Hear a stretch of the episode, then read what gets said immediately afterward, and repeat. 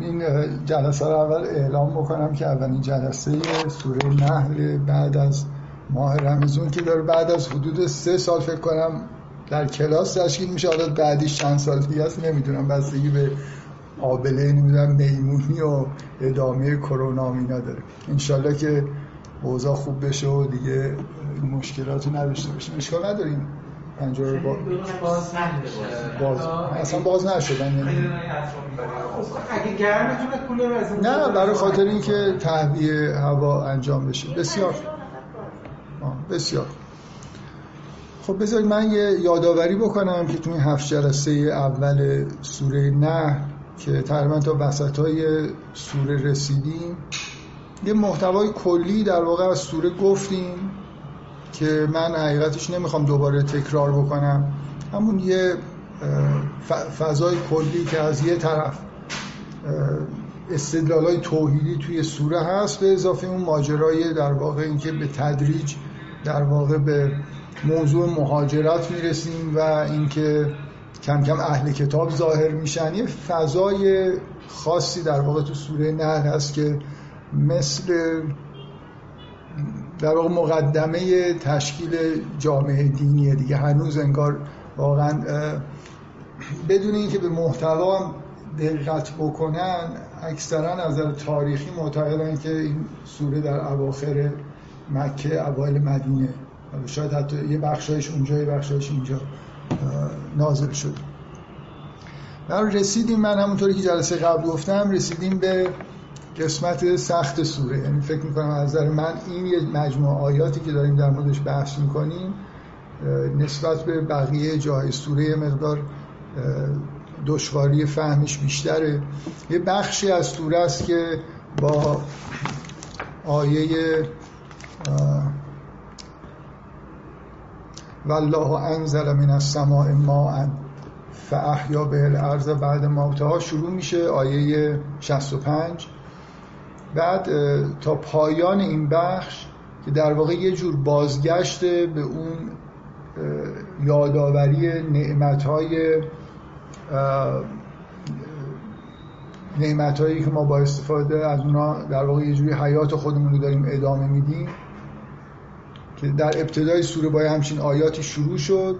اینجا یه مجموعه آیاتی که ویژگیش اینه که هفت بار این واژه والله تکرار میشه یعنی یه چیزهایی رو خداوند باران نازل می‌کنه خداوند این کار رو می‌کنه خداوند رزق میده و این در واقع با یه قطعه هایی داریم. گاهی یه آیه گاهی چهار تا آیه که این با والله شروع میشه. باید یه جوری بالاخره اون چیزی که دشواره اینه که روند در واقع این که چه چیزی داره استدلال میشه و گفته میشه رو یه جوری درک بکنیم. من جلسه آخر واقعیتش اینه که انتظار احتمالا انتظار ندارید من رفته باشم جلسه آخر رو گوش کرده باشم. اینه که خیلی مطمئن نیستم حقیقتش چیزی که یادم مطمئنم اینه که قسمت در واقع والله اول رو در موردش بحث کردیم. یعنی این ذکر باران و شیر انعام و این قسمت سمرات و نخیل به اضافه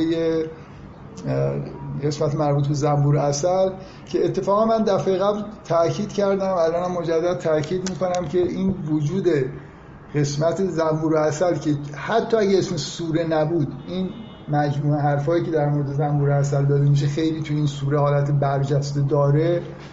برای اینکه هیچ جای قرآن دیگه خ... مثلا ذکر انعام خیلی جا هست ذکر باران خیلی جا هست. اینکه با جزئیات به یه چیزی درباره یه موجودی اشاره میشه خود به خود اینو برجسته می‌کنه دیگه. اینه که نمی‌دونم این قسمت بالاخره یه قسمت مهمی از سوره است که ارزش داره که وقت بذاریم. اگه واقعا بخوام بگم یه چیزی که باعث شد که این ما رمزون تموم نشه این قسمت بود دیگه. من حیفم اومد که ظرف مثلا یک جلسه نیم جلسه اینو بگم و برم. بنابراین طولانی شدن سوره نحل مربوط به مربوط به خود نحل واقعا این زنبور اصله باعث شد که این اتفاق بیفته. خب من جلسه قبل توضیح دادم که از همین اول که این آیات شروع میشن یه تفاوتی با اون آیات سری اول دارن. اینا هم یه جور استدلال برای توحیدن یه جور در واقع ذکر نعمت ها هستن. ولی اگه یه کلمه بخوام بگم که یه تفاوت کلی بین این دوتا رو بخوام در موردش صحبت بکنم اونجا یه جوری نگاه ایستاست انعام وجود دارن. کشتی وجود داره راه ها وجود دارن ما ازشون استفاده می‌کنیم.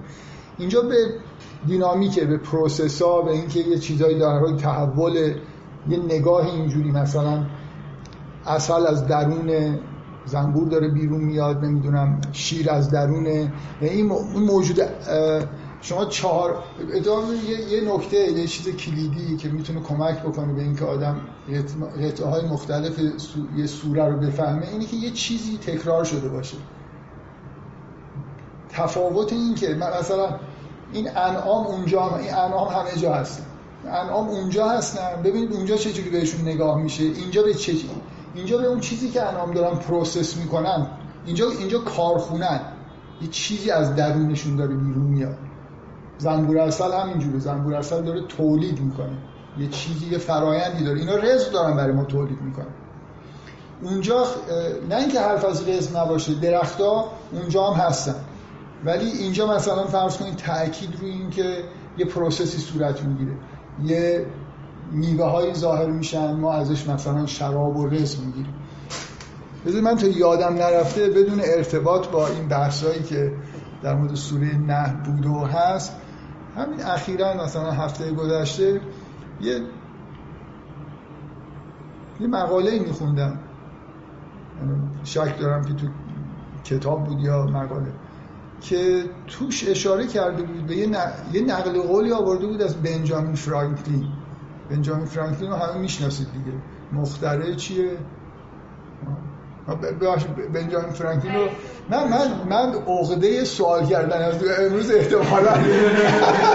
واقعا میگم اصلا این که من برای خودم میشینم اونجا میشینم سوال نمی‌کنه من فکر امروز کلا حالت گفتگو پیدا می‌کنه تا بریم تا سه سال دیگه. من یه سوال بی ربط دارم می‌پرسم. بنجامین فرانکلین کیست؟ حالا واقعا به چی میشناسیدش؟ برای اینکه یه چیز عجیبی الان که میگم. بنجامین فرانکلین به چی می‌شناسید بنیانگذار آمریکا و مختره برقگیر رو تو زمینه الکتریسیته اینا کارایی کرده دیگه. یه عبارتی اینقدر به نظر من این عبارات قشنگ اومد که برداشتمش توی مقاله ای که داشتم می نوشتم به عنوان پینوشت گذاشتم. همین دیشب حذفش کردم. دیدم هیجان زده شدم مثلا مقاله شاید خیلی. میگه که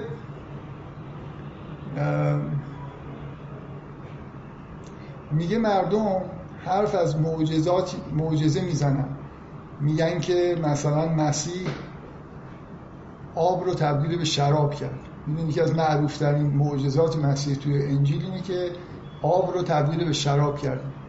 اما اگه بصیرت داشته باشن این اتفاق هر روز جلوی چشم ما داره میفته باران میباره و درخت اینو تبدیل درخت تاک اینو تبدیل به انگور می‌کنه و ما اینو از شراب می‌گیریم. بنابراین تبدیل آب به شراب یه چیز روزمره است جلوی چشم ما ولی مردم به اون توجه نمی‌کنن. این چقدر ببینید این من گفتم تعجب فرانکلین کیست؟ اینکه آدمای قدیمی دانشمندا همه الهیدان هم بودن. یعنی حرفای خیلی جالبی. الان شما به عنوان بنیانگذار آمریکا و نمی‌دونم برقگیر میشناسیدش رعد و برق مطالعه کرده. ولی واقعیت اینه که تو آثارش کلی آرای مثلا دینی جالب داره. اینو که یاد این آیه افتادم که میگه که این آیات آیات مثلا قرآن آیاتی که نازل میشه اینا یه علومیه فی صدور لذین اوتول علم یعنی یا اصلا انگار این آیات رو برداشته ترجمه کرده دیگه. اینکه میگه که بارون میباره بعد میگه که درختها میان ازش شراب و رزق می‌گیرید. مثل اینکه داره میگه که این process توی طبیعت داره اتفاق میفته جلو چشم شما. ولی اگه ناگهانی اتفاق بیفته معجزه است. ولی اگه اون روال معمولیش طی بشه معجزه نیست. برای اینکه از laws of nature تبعیت می‌کنه و دیگه معلومه که چرا داره اتفاق میفته ظاهرا. برای بعضی ها معلوم. شوخی می‌کنم. در واقع معلوم نیست.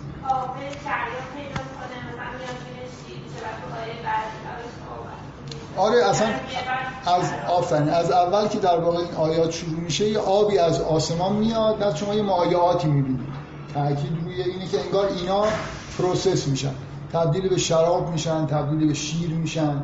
و اینا رو چی داره process و عسل؟ اینا چی داره process می‌کنه؟ درختها موجودات زنده که اطراف ما هستن انعام زنبور عسل این یه پدیده مثل یه چیز معجزه آسایی که توی طبیعت داره اتفاق میفته من تاکیدم روی این بود که این قسمت از آیات به چی داره اشاره می‌کنه؟ به اینکه نه فقط خداوند یه چیزایی رو خلق کرده بلکه ربوبیت داره می‌کنه. یعنی فقط سخت افزار نیست این سخت افزار ها نرم افزار روشون نصب شده. طبق نرم افزاری کار دارن می‌کنن. یعنی زنبور اصل الان که ما واقعا یه جوری می‌دونیم که مثلا یه رشته دی یه مقدار این چیزها رو هم می‌شناسیم. الان توی امروز من چون اینجا دارم صحبت می‌کنم این مدار باید دوز ژنتیک و دی ان برم بالا بالاخره هم که آب و گل دارن کسایی که اینجا آره این واقعا دی ای مثل برنامه کامپیوتری دیگه نرم افزاری اونجا نصب شده با حالا یه سری چیزای جانبی این دستگاهایی که دی رو می‌خونن و چیزای دیگه. اینکه این تبدیل به رفتار میشه. تبدیل به رفتاری میشه مثل کارخونه ای که یه برنامه ریزی داره و یه چیزی رو در واقع داره تولید می‌کنه.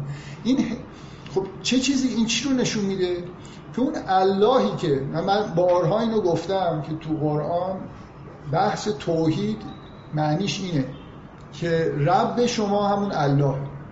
فکر نکنید که رب مخصوص خودتون دارید این بوت هیچ کاری اطراف شما نیست هیچ نیازی ندارید هیچ هیچ کاری به کسی غیر از الله ندارید. الله همون کسی که همه چیز خلق کرده جهان رو هم اداره می‌کنه و آیا هم جهان رو اداره می‌کنه و ربوبیت داره دیگه. و بعد به کجا قراره برسیم به اینکه شما هم سلام شما وحی میشه. خداوند اولا عقل دارید علم دارید. اینا نرم افزار ما اینجوریه دیگه. نرم افزار ما اینجوریه که دانش به دست میاریم عقل ما قضاوت می‌کنیم. خداوند هم از بیرون کتاب میفرسته رسول میفرسته چیزایی هم از اون ور داره نازل میشه. ما قراره که از این برنامه پیروی کنیم. از اون اولش که سوره شروع شد بحث در واقع همین بود که همه از برنامه خودشون تبعیت می‌کنن. یکیش خسین و مبینه دیگه. یعنی این کلا بحث این سوره اینه که شما این خصومت رو در واقع تو رفتار انسان ببینید که همه دارن از برنامه ها زنبور اصل مخصوصا هم آیه زنبور اصل رو دقت بکنید. لحنش یه کلمه زللا داره که با مثلا این حالت این که پیروی میگه ثم کلی من کل ثمرات فصل که سبل ربک زللا که از این راه های سبل و ربک یعنی می‌تونه این واژه ها نیاد ولی اینکه راه پروردگارت رو برو. یا مثلا اولش میگه که اوها رب بکن به پروردگار تو یعنی همونی که به تو وحی می‌کنه به زنبور اصل وحی کرد. این کلمه وحی میاد. من نمی‌دونم چجوری باید این شباهت رو تو ذهن آدما ایجاد کرد که اینجا یه پدیده شبیه و تمام این چیزی که در طبیعت می‌بینیم در واقع یه پدیده شبیه وحیه. وحی یعنی همون که شما شیوه زندگی رو به یه نفر انگار الهام بکنید که چیکار باید بکنید ما ملهم هستیم. فالهمه ها فجورها و تقوه ها در درون ما هست. یه چیزی هم از بیرون میاد یعنی ما دابل ملهم هستیم از هیچ کدومش هم پیروی نمی کنیم خستیم و مبینیم یعنی از علت آره نه علت این که چیز می‌کنیم علت این که در واقع ما اصلا پدیده مثل پیامبران در مورد انسان داریم در مورد بقیه نداریم اینه که خسیمیم دیگه. وگرنه زنبور اصل هم یه زنبور اصل خداوندش میگو برو بگو اینا اصلشون رو مثلا توی رو خاک نریزن بیان مثلا توی این کندو بذارن اینی که اونا چون پیروی می‌کنن اصلا پدیده پیامبری ندارن. ما فکر نکنید پدیده پیامبری افتخار ما نشانه حماقت و در واقع ما خصیم بودن و اینکه از آزادی آز... یه جور آزادی عملی داریم که بالاخره منجر به این ویژگی ها شده دیگه. خانم مدیر هم حرف خوبی زدن. و نه اینکه از الهام پیروی نمی‌کنن از اون قسمت فجورش پیروی می‌کنن نه. بالاخره ما هم از الهامات خودمون از الهامات شیطانی پیروی می‌کنیم چندان تفاوتی نداریم. خب بنابراین من دفعه قبل تاکیدم رو همین بود دیگه که این این ارتباطش و نو بودنش اینکه این قسمت ببینید دیگه یه فرض می‌تونه این باشه. من فکر کنم اینو جلسه قبل گفتم. شما دو تا قسمت نعمت ها توی سوره دارید. می‌تونید بگید برای اینکه طولانی نشه خسته کننده نشه وسطش یه مطالبی گفته شده. خب اینم از نظر ادبی اشکالی نداره دیگه. شما یه مثلا دیالوگ طولانیه می‌خواید اینو توی اثر ادبی بذارید. بینش یه اتفاقایی میفته که قطع بشه. مثلا خواننده مقدار براش خسته کننده نشه. بعدا دوباره اون ادامه میده. می‌تونه این, این اگه این باشه اشکال نداره ولی واقعیت اینه که اینجا ف... صرفا این نیست. یعنی این جدا شدن اینه که شما این مقدار نگاه کنید که ببینید که این این قسمت فرق داره با اون قسمت. مثل یه جور استدلال دیگه است برای توحید. اینکه بیشتر در واقع تاکید روی اینه که اینا چجوری این موجوداتی که خداوند خلق کرده چجوری دارن کار می‌کنن. چجوری دارن متحول میشن. خب یه نکاتی اینجا هست. من فکر می‌کنم که بعد نیست همینجا قبل از اینکه جلو بریم در موردش صحبت بکنیم. یکی این که این چیز دیگه این واژه بتون تکرارش چشمگیره. این زمایر معنسی که ثم کلی من کل سمار فصل و کی سوال ربک زللا یعنی تاکید روی این که این تولیدات بیشتر مؤنث مربوط به مؤنث هاست تا مذکر ها شیر و اصل و نمی‌دونم این چیز این موجوداتی که انگار دارن این پروسه رو انجام میدن بیشتر مؤنثه. و مخصوصا به بوتون در آیه در آیه چیز دقت بکنید که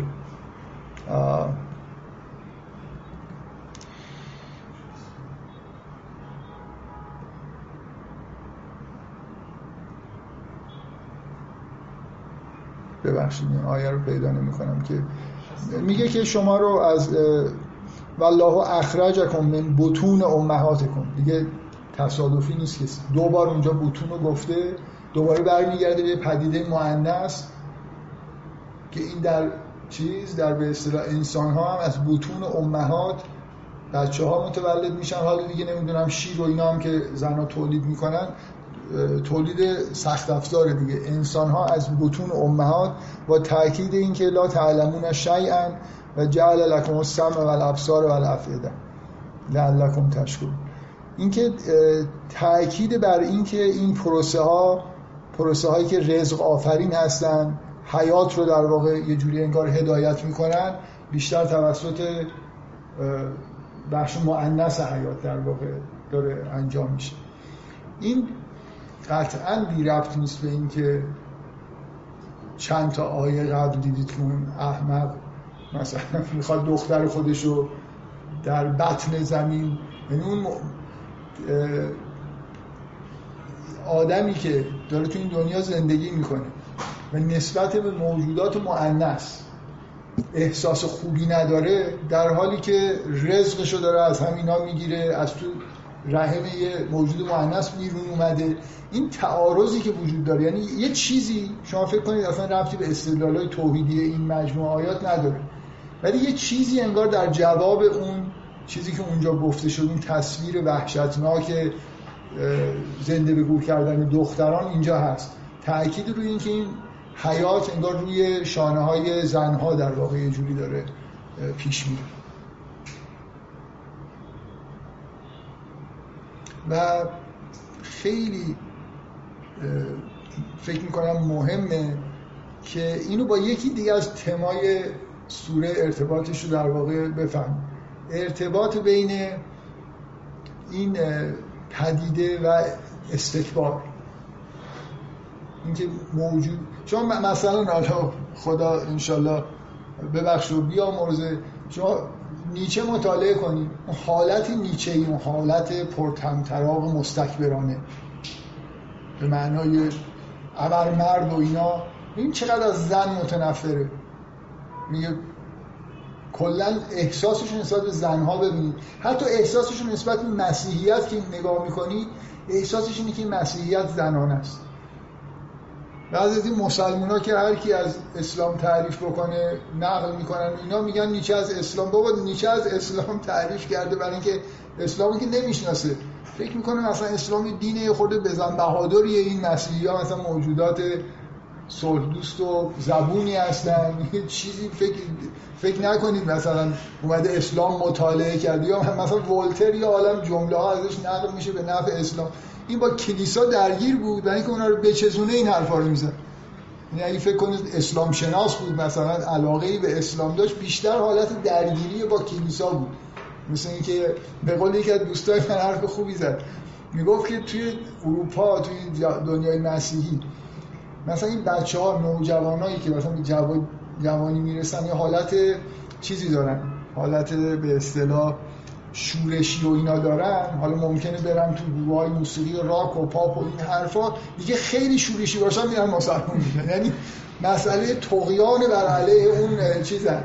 اون وضع موجودن. نه اینکه مثلا یه چیزای دینی بهشون تحمیل شده بعدشون میاد نفرت پیدا کردن مثلا یه حرکتشون برای اینکه باباشون رو اذیت بکنن میرن مسلمان میشن آره خلاصه این ببینید این حالت این نفرت از مؤنث به دلیل اینکه احساس اینکه این موجود ضعیفیه موجود به درد نخوریه مثلا در حالی که مردها مثلا یه یعنی مرد سالاری با اون حالت های استکباری ارتباط چیزی داره یه همبستگی داره. حالا اگه وقت شد من بیشتر توضیح میدم ولی گفتم که چون اون تم تو این سوره پررنگ اگه یادتون باشه تو اون قسمت اول سوره این مسئله کبر و استکبار به عنوان یه عامل اصلی در ندیدن نعمت ها روش تاکید شده و بعد مسئله زنده به گور کردن که اصلا مثل تمثیل در واقع مرد سالاریه زنده به گور کردن دختران اینا با هم یه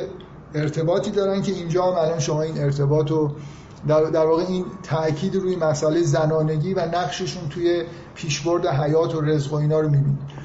خب حالا این چهار تا آیه اول کم و بیش مشخصه دیگه. یه نگاه جدیدی مثلا به طبیعت با اینکه طبیعت در واقع انگار داره یه پروسسایی توش انجام میشه یه نرم انگار اینستال شده. من حقیقتش خیلی معمولا تشویق نمی‌کنم بچه ها سوال بکنن ولی این جلسه اگه هر چقدر دلتون می‌خواد وسطش سوال بکنید اشکال نداره. از مزیت آنلاین نبودن و چیز استفاده بکنید. جانم بکنم من یادم شما به صورت کلی قبلا زیاد چیز نمی کردید که مثلا حیونا نتونن گمراه بشن یعنی که مثلا حیونا رو هم یه جورایی دل هایی از فکر کنم الانم توی حرفام یه جایی باز گذاشتم ولی چون رب نداشت آره، واردش نشد. ولی می‌خوام اینو مثلا بر اساس این آیات. یعنی یعنی من فکر نمی کنم اختیار واقعا مختص انسانه. اصلش مال انسان ولی بالاخره اونا هم یه چیزی دارن یه مقدار. نیاز نبود تو این آیات اشاره چرا؟ خب نه اتفاقا به یه چیزی خب نه دیگه به یه چیزی اشاره میشه که می‌بینید که درست کار می‌کنه. زنبور اصلی که مثلا فرض کنید اصلشو خوب تولید نکنه حالا اینجا هم که نگفته که شما این آیاتو که می‌خونید نتیجهش چیه؟ که میگه ما به زبور اثر که گفتیم این کارا رو بکن.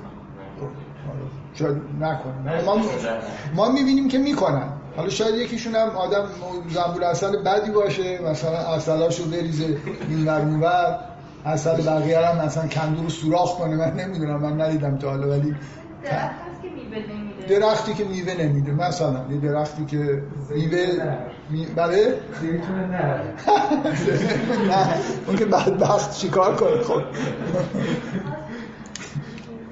خب ببینید یه, یه مجموعه آیات باز دوباره میاد. از همین اول مشخصه دیگه. تو این قسمت رزق خیلی پررنگه نیست؟ یعنی از اولش هم حرف از اینی که باران میباره بعد درختها هستن انعام هستن همش هم انگار هم پروسس شده تبدیل به مایعات شده و این حرفها برای خوردن. چیزای حرف از خوردنی هاست شیر و مثلا اصل و همون کنار شراب رزق هم میاد دیگه. اصلا واژه رزق دقیقا اونجا به کار رفت. بعدش یه آیه هست خب این یه خورده کارو سخت می‌کنه که چی شد؟ یه دفعه به همچین آیه رسیدیم میگه که میگه والله خلقکم ثم یتوفاکم و منکم من یرد الی اردل العمره لکی لا یعلم بعد علم شیئا ان الله علیم خبیر میگه شما رو خداوند خلق می‌کنه و بعد میمیرانه. بعضی از شما به اون ارزل العمر می‌رسید که دیگه چیزی رو نمی‌دونی مثل این حالت های آلزایمر و این که اصلا طرف دیگه چیزی مشاعرش رو از دست میده و ادراکاتی نداره. شناسایی نداره دیگه علم نداره.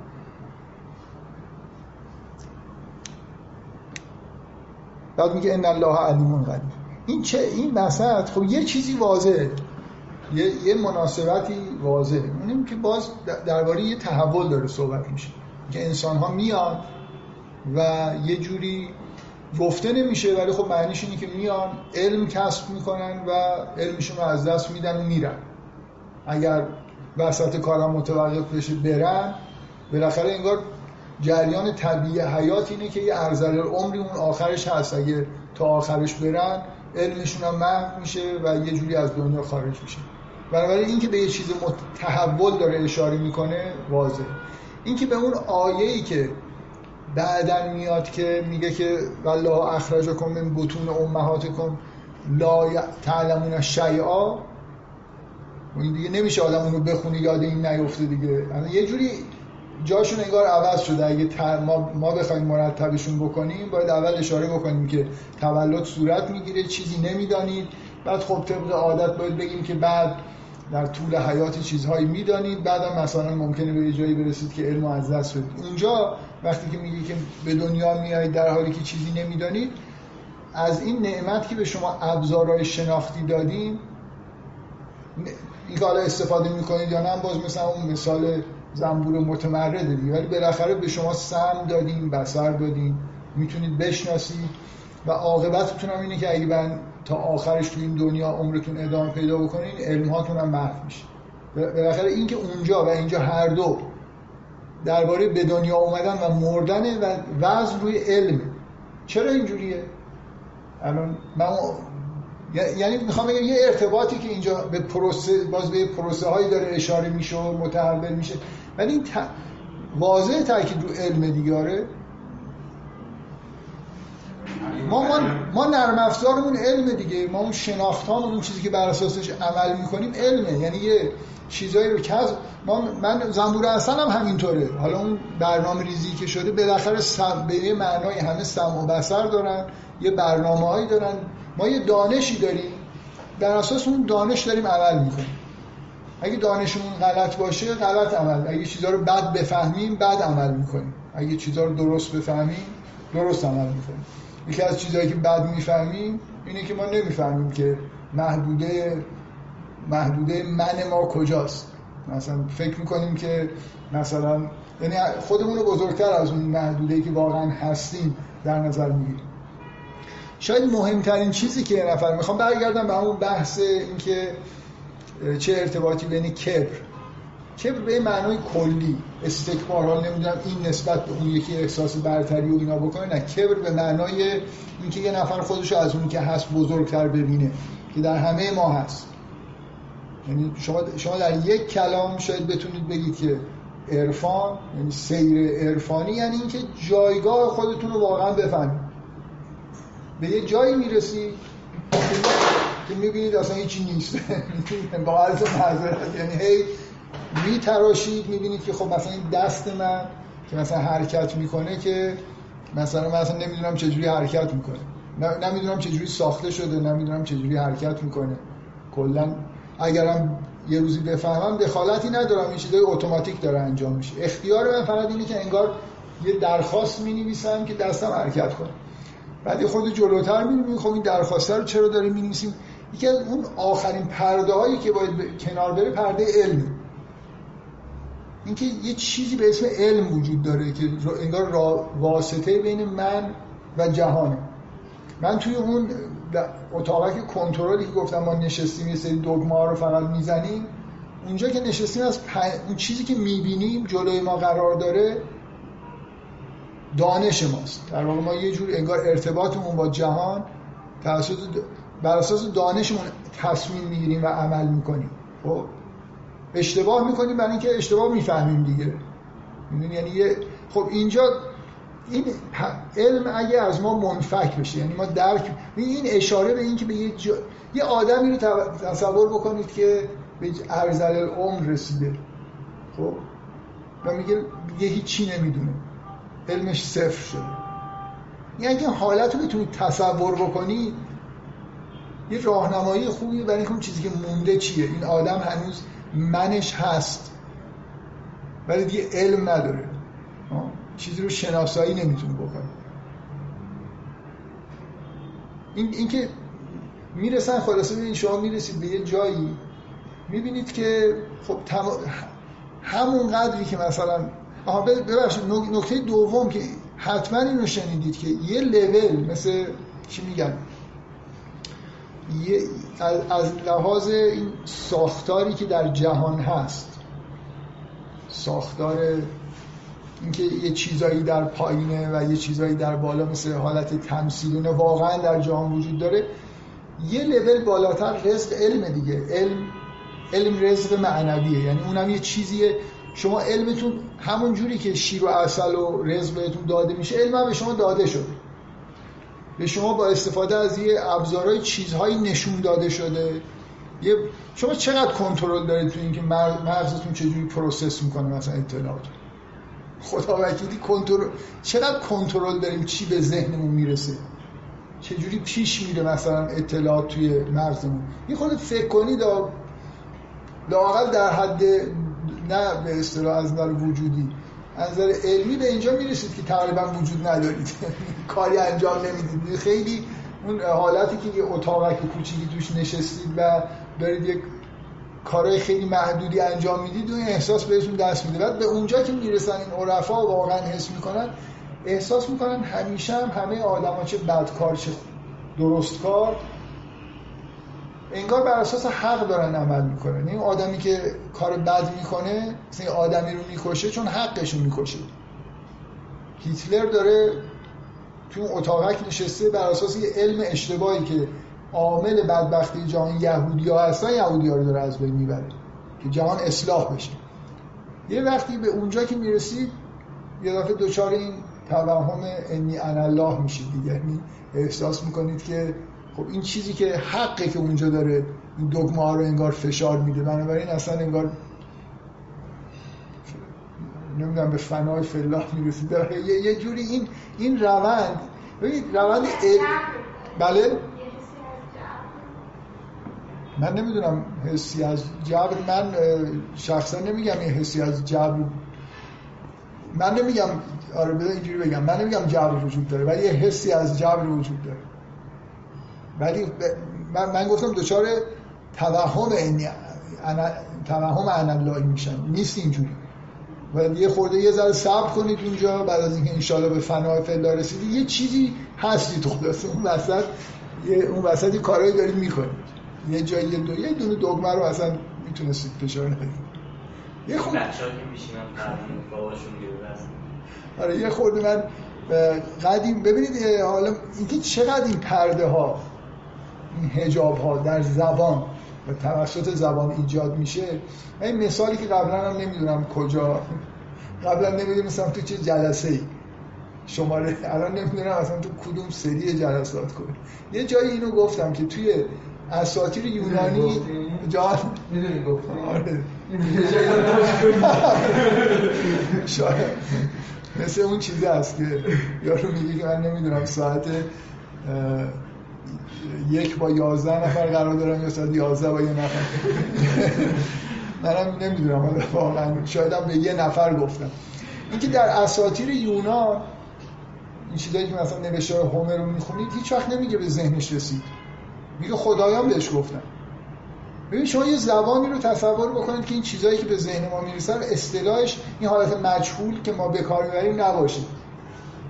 ما, ما چه چیزایی به ذهنمون می‌رسه واقعا از کجا می‌رسه؟ یعنی اصلا اینطوری نیست که ببینید احساسات ما افکار ما اون واقعا دقت بکنید اون مقدار که تصور ابتدایی آدم هست تحت کنترل ما نیست. یه دفعه یه چیزی به ذهنتون می‌رسه بر اساسش یه تصمیمی می‌گیرید یه کارایی می‌کنید و اینا به نظر میاد خیلی هاش انگار از این جایی که مثلا ما نمی‌دونیم. می‌تونست اون چیز به ذهنتون نرسه. ما چقدر می‌دونیم مغز اصلا چجوری داره کار می‌کنه؟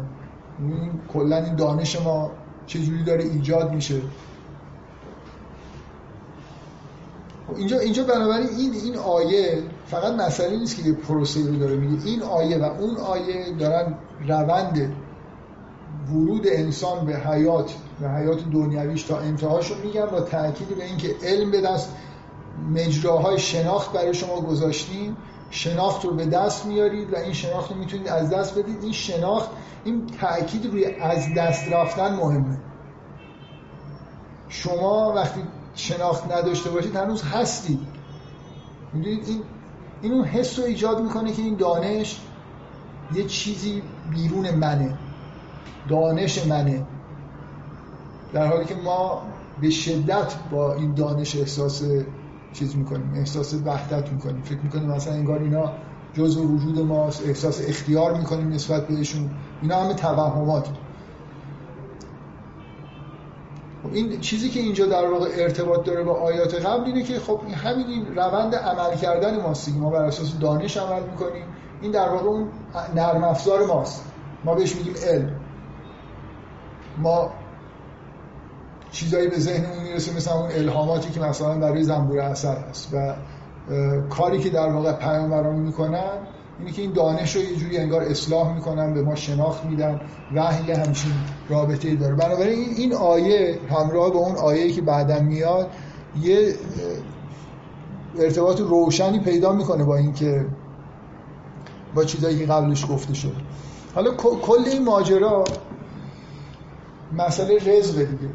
مسئله اینه که رزق چیزی که می‌خوریم و از نظر به اصطلاح چی میگن غذای روح ما هم دانش. یه چیزایی برای انگار جسممونه یه چیزایی یه قسمتی غذای سخت افزارمونه یه قسمت هم غذای نرم افزارمونه چیزایی که می‌بینیم و میشنویم و می‌دونیم یه جوری ما رو در, در واقع داره تنظیم می‌کنه.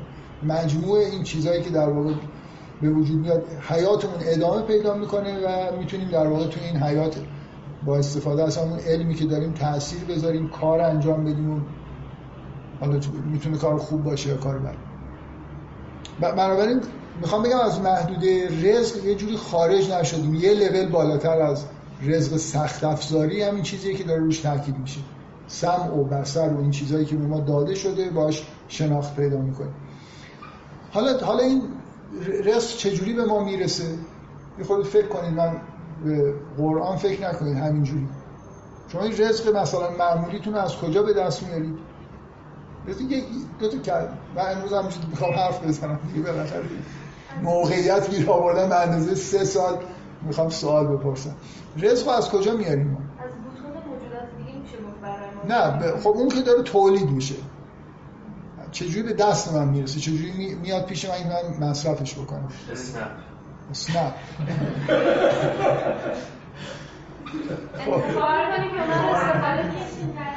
بله. شما شما کار می‌کنید. خدا می- میاره. خدا میاره برام.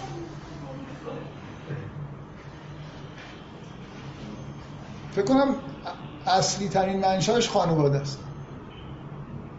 یادتون رفته که بچه بودید. همین الانش هم خانواده ببین شما اسنپ پول در میارید تا وقتی که بچه هستید نوجوان هستید باباتون بهتون رزق میده. نه اسنپ رزقو میاره در آره. خب آره. ناظر به خب. نمی‌دونم چه شیر بود موز نبود اسنپ. این ببین اتفاقی که میافته اینه که شما در یه خانواده به دنیا میایید مادرتون اول منشأ رزق شماست. بعد یه خورده که میگذره باباتون پول میده از اسنپ یه نفر میاره. و همینجوری نمیاره. فکر می‌کنه اسنپ مثل این لک لک هایی که بچه میاره. خود همینطوری مثلا از یه جایی به ذهنش می‌رسه که یه چیزی ببرم در کنیم پول کار می‌کنم پول. بعد ما خودمون هم خانواده تشکیل میدیم و باز دوباره این روند رزق یعنی این رابطه های خانوادگی رو ببینید. توی منشأ در واقع اینکه چجوری ما در واقع این رزق رو به دست میاریم. ما اگه خانواده نباشه همون از بطون امهاتمون که بیرون میایم نابود میشیم دیگه. حالا فعلا حداقل به طور طبیعی طبیعت رو نگاه کنید موجودات وابسته هستن در واقع به مادرشون به پدرشون در مورد انسان که این وابستگی خیلی شدید. خب این آیاتی که بذارید یه لحظه خواهش می‌کنم. مثلا به کل این اسنپ و اینا رو فراموش کنید. این اسباب و مسببات رو فعلا بذارید کنار. یعنی همه اینا رو توهم فرض بکنید. اینی که چیزی که می‌خورید رزقی که بهتون می‌رسه رو فکر کنید همونجوری که از ابراهیم فکر می‌کنه تو رو خدا فکر کنید. فکر که می‌تونیم بکنید. اگه نمی‌بینیم ولی می‌تونیم با چشمای حضرت ابراهیم به دنیا نگاه کنیم آقا این رزقی که به ما می‌رسه از غذا از هر چیزی که می‌خواید فکر کنید. اینو خداوند میاره به ما میده. اون اسنپ هم خدا میفرسته. باباتون هم اگه کاری می‌کنه خدا بهش میگه این کارو بکن. همه چیز خداوند از این رزق یه چیزی خدا میاد این غذا رو بهت میده بخور. با دستی که بهت داده اینو بذاری تو دهنی که بهت داده اون رزق بهت می‌رسه. خب؟ چون یه آیه هست. من دیدم که سرش بحثه که این معنیش مثلا چیه. میگه که والله فضل بعضکم علی بعضا فرز نگاه کنید دیگه. اول میگم اسباب مسببات رو بذارید کنار. این الان آدمایی که دارن زندگی می‌کنن اینا در رزق متفاوتن دیگه. خدا به یه نفر بیشتر پول و جا و مکان و مکنت و غذا و همه چیز داده به یکی کمتر داده. می‌بینید دیگه این یه واقعیتی که وجود داره. خداوند رزق رو داده و مساوی هم نداده. و میگه که چه بحث سر چیه. میگه اونایی که فضلو فمل لذین فضلو به رادی رزق هم علا ما ملکت ایمان هم فهم فیه سوا. این آدمایی که رزق بیشتر بهشون داده میشه رزقشون رو نمیدن مثلا به زیر دستاشون که مساوی بشن. خب نمیدن دیگه اینو الان نگاه کنید. میدن. شما از این پنجره به بیرون نگاه کنید. ببینید آیا هیچ خب یه همیشه اینجوری بوده الان هم هست دیگه. یه عده میگن که معنیش اینه که ندن. میگه میگن نه معنیش اینه که بدن. کار بدی می‌کنن. من یه, یه چیزی در دنیا هست یا نیست. خداوند رزق مساوی تقسیم می‌کنه نه. چرا و اینا؟ بذار کنار. یه چیزی بدیهیه در جهان. آدما مساوی نمیان.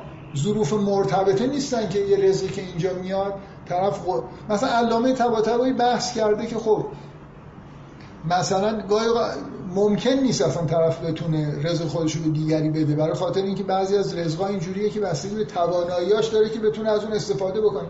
اصلا من کار ندارم که علتش چی اینا رو بذارید کنار.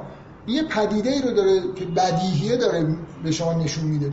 اینکه خداوند رزق و مساوی نمیده و مردم رزقشون رو به طور مساوی مصرف نمی‌کنن.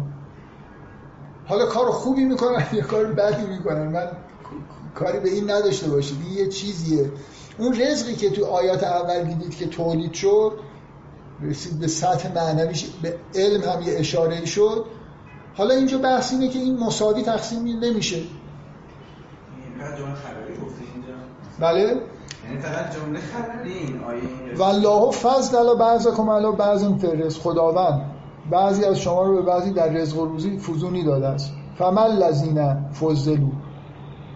به رادی رزق علی ما ملکت ایمانو. اونایی که فضیلت دارن اینطوری نیست که رزق خودشون رو به کسانی که ملک آره حاضر نی... اینجا ترجمه کرده حاضر نیستن. حاضر نیستن و من نمی‌دونم نمی‌دهن دیگه. اینکه یه چیزی نگاه کنید ببینید نمی‌دهن شما ممکنه بگید یکی هست من می‌شناسم که می‌دهد. خب این کلا دنیا رو نگاه کنید همیشه اینجوری بوده همیشه هم اینجوری هست. این عدم مساوات در توزیع رزق و عدم مساوی شدن مردم در استفاده از رزق یه چیز بدیهیه. علامه طباطبایی توضیحاتش از این نظر جالبه که اصلا نمیشه اینو مساوی کرد. یعنی این توهم اگه یکی فکر کنه که شما الان مثلا اگه پولتون رو همه پولا رو مساوی تقسیم کنید معنیش نیست که رزق رو مساوی تقسیم کردید. برای اینکه اون یارو پولش برمیداره گم می‌کنه. مثلا آدم شلخته این که نمی‌کنه. اون یکی استفاده خوب می‌کنه اون یکی استفاده بدی می‌کنه. یعنی مسئله اینه که آدما فقط نیست چقدر بهشون بدید. یه مرحله دیگه هم داره که چیکار می‌کنن با اون چیزی که بهشون داده شده. به هر حال اون قسمت های المیزان جالب هست. ولی اون چیزی که پیچیدهش نکنیم. اینجا یه چیز خیلی ساده ای داره گفته میشه. اون رزقی که نه. کجاش توبیخی داره میگه که اون رزقی که اونجا تولید شده بود در طبیعت هست و این دانشی که همه اینا خداوند داره تولید می‌کنه و خداوند میگم یه خورده ابراهیمی به دنیا نگاه کنید که میگه که میگه که وقتی که خداوند به من غذا میده خداوند به من چیز میده مثلا وقتی مریض هستم من شفا میده. توی سوره بله؟ آره توی سوره صافات. بله؟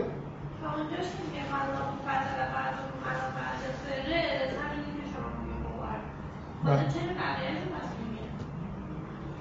منم احساس می‌کنم اگر بعضی از آیه دیگه حالا مثال خیلی روشنی ندارم.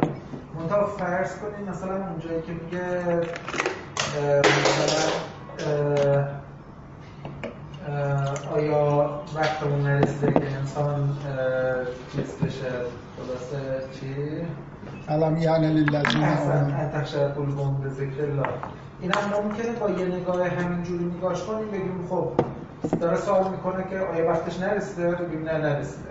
درسته؟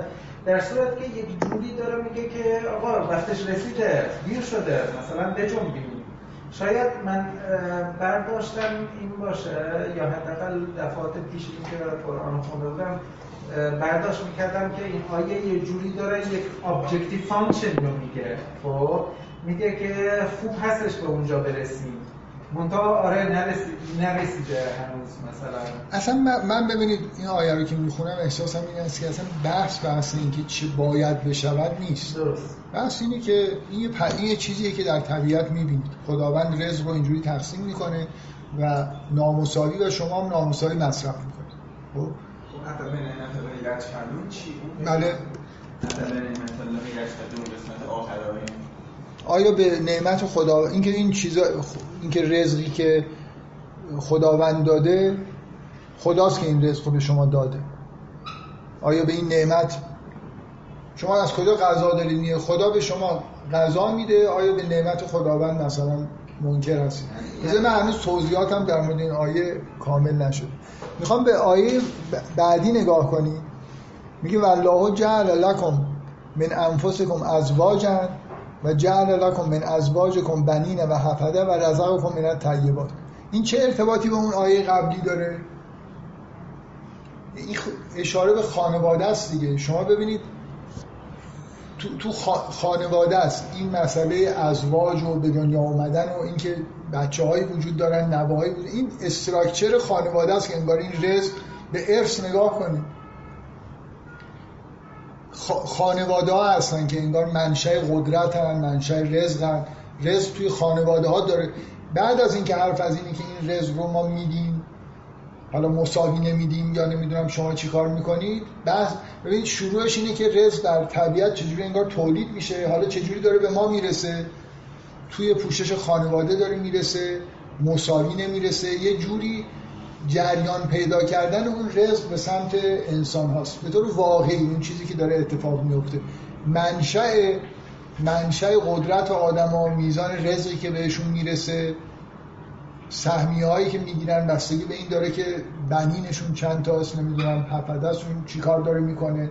هفده میگن بعضی ترجمه کردن نوه ولی تحت لفظی یعنی اون مثلا فرزندان یا حالا چیزایی که کمکیار هستن یه جوری کمک می‌کنن فعالیتی می‌تونن بکنن. انگار اون بخشی از اشاره به اینکه توی خانواده یه خانواده منشأ قدرته یعنی موجوداتی که به دنیا میان یه جوری در واقع کار رو برای دیگران ممکنه باعث افزایش رزق بشن.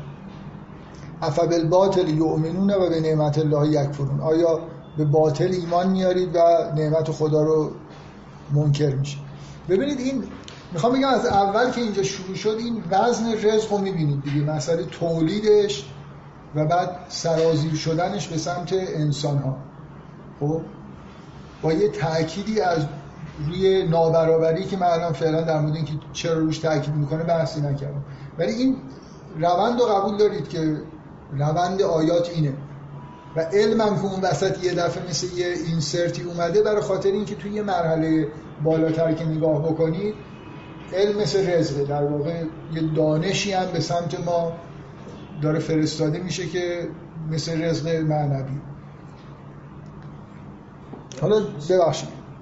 یه الان اومده که تعیین این برای یه زمان خاصی بوده چون مثلا بردهداری همچین اداره شده کارمندان. الان هم بالاخره. زیر من اتفاقا داشتم می‌گفتم گفتم زیر دستاتون. حالا شما می‌خواید بگید من بارها اینو گفتم. الانم میگم فرق بین بردهداری با روال فعلی و کارگری و اینا مثل فرق بین رهن و اجاره است. بین فرق شما یه بار یه جایی مثل فرق بین مالکیت و سرقفلی میگن چه سرقفلی داشتن توی مغازه یا مثلا اجاره بها پرداخت کردن. شما قبلا یکی رو استخدام می‌کردی؟ دیگه مثل اینکه مادام اون پیش شما بود می‌تونستن بندازیدش بیرون بفروشیدش. می‌دونید مثل اینی که کل پول حقوق اول بدی یا آخر بدی. این من همش تاکیدم روی اینه به بردهداری که فکر می‌کنید اگه تو محدوده قرآن دارید فکر می‌کنید. مثل سیستم اقتصادی در نظر بگیرید که در اون زمان بوده همینجا چیز طبیعی هم بوده. همونطوری که من اینو بارها بارها که میگم یه بارش ممکنه تو جلسات بوده. با یه جای با یه جای دیگه بوده. من نمی‌دونم چند بارش توی جلسات بوده. ولی یه مسئله ای که در مورد این مشکلاتی که واقعا برده دارید در قرآن اومده چیز نیست. یعنی اصلا یعنی یه جایی مثل شبهه شبهناکیه که چطور مردم اینقدر نمی‌فهمن که براشون شبهه ایجاد میشه.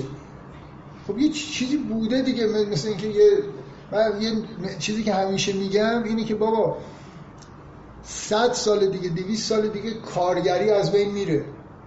بعد میشینن به این دوران نگاه می‌کنن اسم این دوران رو می‌ذارن دوران کارگرداری. بعد میگن عجب اینا آدمای پدر سوخته ای بودن که مثلا چطور این آدمایی که به خودشون لیبرال دموکرات می‌گفتن یه همچین ظلمی رو مثلا فرض کنید قبول می‌کردن که آدم ها نمی‌دونم برن برای دیگران کار بکنن. مگه آدم حیوانی که بره برای دیگری کار بکنه از بین که بره هزار جور از دور که نگاه بکنید مشکل پیش میاد که این اینا چه موجوده. خب الان که هستی من اینو مطمئنم گفتم یه جایی. گفتم که اگه الان شما همیشه اینجوری فکر کنید. الان برید شب اخبار رو باز کنید بگید دولت تصویب کرده که از فردا کارگری ملغاست. توی دولت فعلی ممکنه تصمیم بشه یا مجلس ممکنه تصویب بکنه. چه احساسی بهتون دست میده که یا شوخی مثلا یا حک کردن تلویزیون مثلا دارن می‌خوان آشوب ایجاد کنن یا هم کلا دیوانه شدن دیگه به کل دیوانه شدن مثلا این عقلشون کاملا از دست دادن. معنی نداره مگه سیستم اقتصادی رو میشه با مسبب فردا کارگرا چی کار کنن کارگرا سر کار نرن کارفرما هم نرن کارخونه هم مثلا تعطیل بشه. مگه هم میگن چرا الغای بردهداری در زمان پیغمبر؟ مثلا اینا عجب عجب آدمایی بودن بردهداری رو ملغا نکردن. چیز بیمعنیه یعنی اصلا نمی‌فهمن که سیستم اقتصادی یه چیزی نیست که تو بخوای بگی که امروز مثلا تصمیم بگیری اسلام ظهور کرده بگی نباشه. نه پیشه ای وجود داره. یه دونه آهنگر بس. یه دونه نانبا بس. محیط های کوچیک اکثر محیط هم مثلا یه دونه آهنگر رو پیشه برم نداره که مثلا به عنوان کسی که مغازه داشته باشه. خب کاری که مثلا یه عده آدم برده های آدمایی بودن توی خونه مردم کار می‌کردن یه سری کارا رو مثلا یارو تاجر بود همراه با خودش به عنوان کمک می‌برد و میآورد. کار داشتن می‌کردن دیگه. حالا سیستمش حالت رهن و رهن داشت. الان رهن و اجاره است یا اجاره است نمی‌دونم. بعضی بعضی جا رهن و اجاره است نگار بله اختیارات برده محدود بوده. یعنی منتها مسئله اینه که اون چیزی که اسلام تایید کرده همه اون چیزا نیست. همه اون مثلا فرض کن تملکی که شما می‌بینید بحث ازدواج کردن با کنیزه میگه باید اهلش به اذن اهل نباشه. اینجوری. ببینید یه چیزی دقیقا اون نکته که نباید اشتباه من میگم به صورت سیستم اقتصادی نگاه کنید اون چیزی که در اسلام هست صورت سیستم اقتصادیشه. اینکه فرض کنید اونا برای خودشون من مثلا یه آدمی فکر کنم برده خودم اگه بخوام میکشمش. این توی اسلام نیست اگه بخوام میزنمش مثلا. اگه بخوام پرتش می‌کنم اینور بهش غذا نمیدن. اینجوری نیست. یعنی این اختیارا روابط کاریه. شما ببخشید بین اون چیزی که در اسلام بوده و اون چیزی که عمل شده همیشه مواظب باشید که خلط نکنید. اینکه چه چیزایی که قبلا بوده به تدریج جواز گرفته یا نمی‌دونم عمل کردن بهشون بحث جداست. یعنی شما می‌تونید بررسی بکنید که آیا قرآن ما در مورد قرآن داریم بحث می‌کنیم. تو قرآن مثلا در مورد ازدواج با کنیز میگه اولا ازدواج نکنید تا جای ممکن. اگر می‌خواید ازدواج بکنید به اذن اهل هند نباشه حالا در تاریخ چی کار کردن؟ خب کار دیگه ای کردن. طبیعی هم از کاری که کردن یه معنایی طبیعیه. یعنی بالاخره سنتش از قبل وجود داشته و آقایون هم که بالاخره پول می‌دادن حد اکثر استفاده رو می‌خواستم بکنم یه چیزی وجود داره دیگه. اینجا سوال شما خورده شاید خارج از بحثایی ببینید من ببخشید یه خورده می‌خوام برم جلو. یه بار آیات رو تا آخر بریم. بعد دوباره یه جزئیاتی الان مثلا فرض کنید مسئله عدم تساوی رزق روش تاکید شد دیگه. می‌تونست بحث عدم تساوی مطرح نشه. بذار یه خورده جا... پایینتر. وسط این مجموعه دو تا تمثیل هست. دو تا تمثیله که خب خیلی اولا یه جوری زیبایی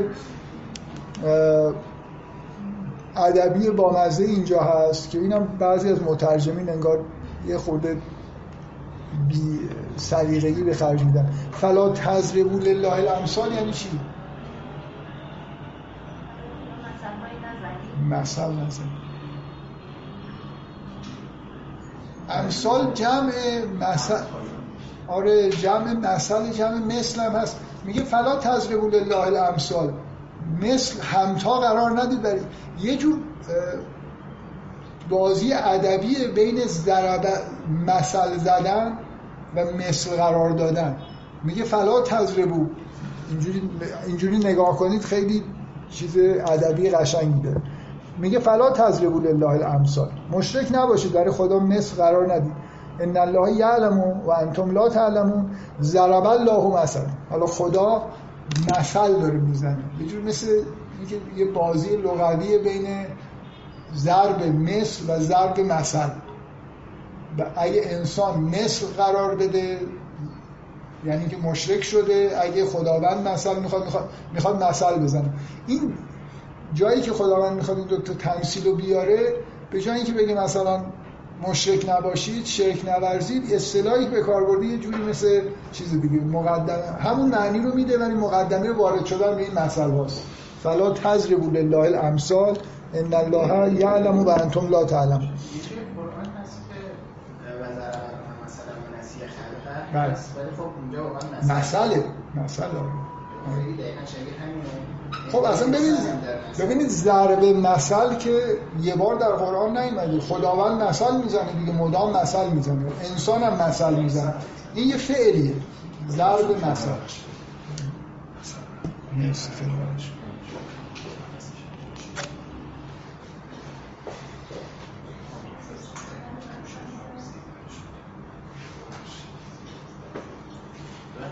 جان باشه که مثلا برای خدا مثال نزن یعنی مثلا بگید مثال خدا هم که مثلا مثل پدر مادر لیسا به این فکر کنید. لیسا کنسلی میشن هم یعنی نمی‌تونید به چیزی تشبیهش کنید. اینو میشه خدا نباید تشبیه کرد. آفرین. آره.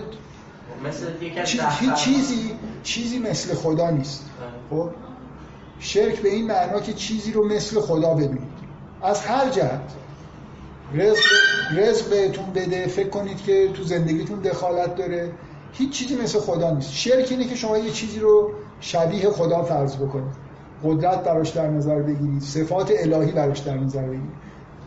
یعنی می‌خوام بگم این این واژه لا تزربو لله الامثال. در واقع اشاره به اینه که هیچ چیزی مثل خود لیسا کم مثل شما این کارو نکنید. ربطی به این نداره که برای خدا مثل نزنید. شما مثل نزنید. بعد بگید خود نه خدا حالا برای شما می‌خواد مثل بزنید می‌خوام بگم این اشتباه نه این... که مثلا گاهی مثلا می‌خواد آدم خدا رو درک کنه میگه رابطه خدا با بنده مثل رابطه مثلا پدر و مادر با مثلا بچه است. این نمیشه اینو مثل دارم این لیس کمثل یعنی این اوصاف خداوند هیچ صفتی مثل صفت خداوند هیچ موجودی مثل خداوند نیست. این یه جوری حالا می‌خواد اسمشو بذاره توحید صفاتی مثلا من از این اصطلاحات کلامی معمولا استفاده نمی کنم ولی بالاخره یه جور مثل اشاره به توحید و دوری از شرک خاصه. مثل اینکه چیزی رو مثل خدا فرض نکنید خب حالا دو, دو تا مسئله هست دیگه. آیه 75 و 76 که بذارید من بخونم. اولیش میگه ضرب الله مثلا عبد مملوکن لا یقدر علی شیء. یه عبد مملوکی رو در نظر بگیرید که هیچ کاری نمی‌تونه بکنه. و من رزقناه منا رزقا حسنا فهو ینفق منه سرا و جهرا. یه عبد مملوکیه که کاری نمی‌تونه بکنه. یه انسانی هست که بهش رزق دادیم و شبانه و روزانه داره از رزق خودش انفاق می‌کنه. هل یستوون؟ اینا با هم مساوی هن. الحمدلله بل اکثرهم لا یعلم. حمد برای خداست ولی اکثرشون نمیدون بعد آیه بعدی میگه و ضرب الله مثلا رجلین ما ابکم لا یقدر علی شیء. و هو کل علی مولاه اینما یوجه لا یعت بخیر اینجا تاکید روی چیه؟ ما ابکم. بعد میگه هل یستوی خوبه و من یعمر بالعدل. آیا این مساوی با کسی که امر به عدل می‌کنه؟ اون اولی انگار تو محدوده رزق معمولی اینجا انگار رزق معنوی ما, ما دان مسئله دانشه. دومی مسئله اینه که این ابکمه. اون یکی یه امر بالعدل. یه امر بالعدل هم یه جوری مثل انفاق توی اولیه. مثل که دانش بهش داده شده حکمت بهش داده شده و اینو داره در واقع یه جوری توضیح می‌کنه. دو تا می‌خوام بگم دو تا مثل هست که با این آیات ارتباطش فکر می‌کنم روشنه دیگه. بحث اینه که این رزق میاد می‌رسه به شما. دو تا و دو, دو نوع مثل که از همون اینکه یه رزقی هست که از نوع نوشیدن به معنای مادی و ایناست یه رزق علم هم هست که داره توی یه آیه حداقل بهش روشن اشاره شد به تمثیلا که می‌رسه بحث از اینه که آدمایی که رزق به معنای مادی می‌گیرن در مقابل اونایی که نمی‌گیرن و اینا با هم مساوی نیستن. اینکه اختیارات داره می‌تونه در واقع از رزق خودش انفاق بکنه. اونی که علم داره می‌تونه یعمر به عزم بکنه اونی که اصلا هیچی نمی‌دونه. خب می‌خوام بگم باز این دو تا تمثیل ارتباطش با این آیات مشخصه که یه جوری بحث رزق در دو تا ساحت مثلا مادی و معنوی انگار پشت سر هم اومده. حالا می‌خواد بگه تکوین و تشریع عالم خلق و عالم امر اینجا اتفاقا کلمه امر اومده. من آقای امینزاده داشتم می‌گفتم الان آقای امینزاده این چیزی میگه. ایشون چرا گفتید جان؟ کجا بودش؟ اینکه دفعه دوم بحث از مسئله شناخت. شناخته؟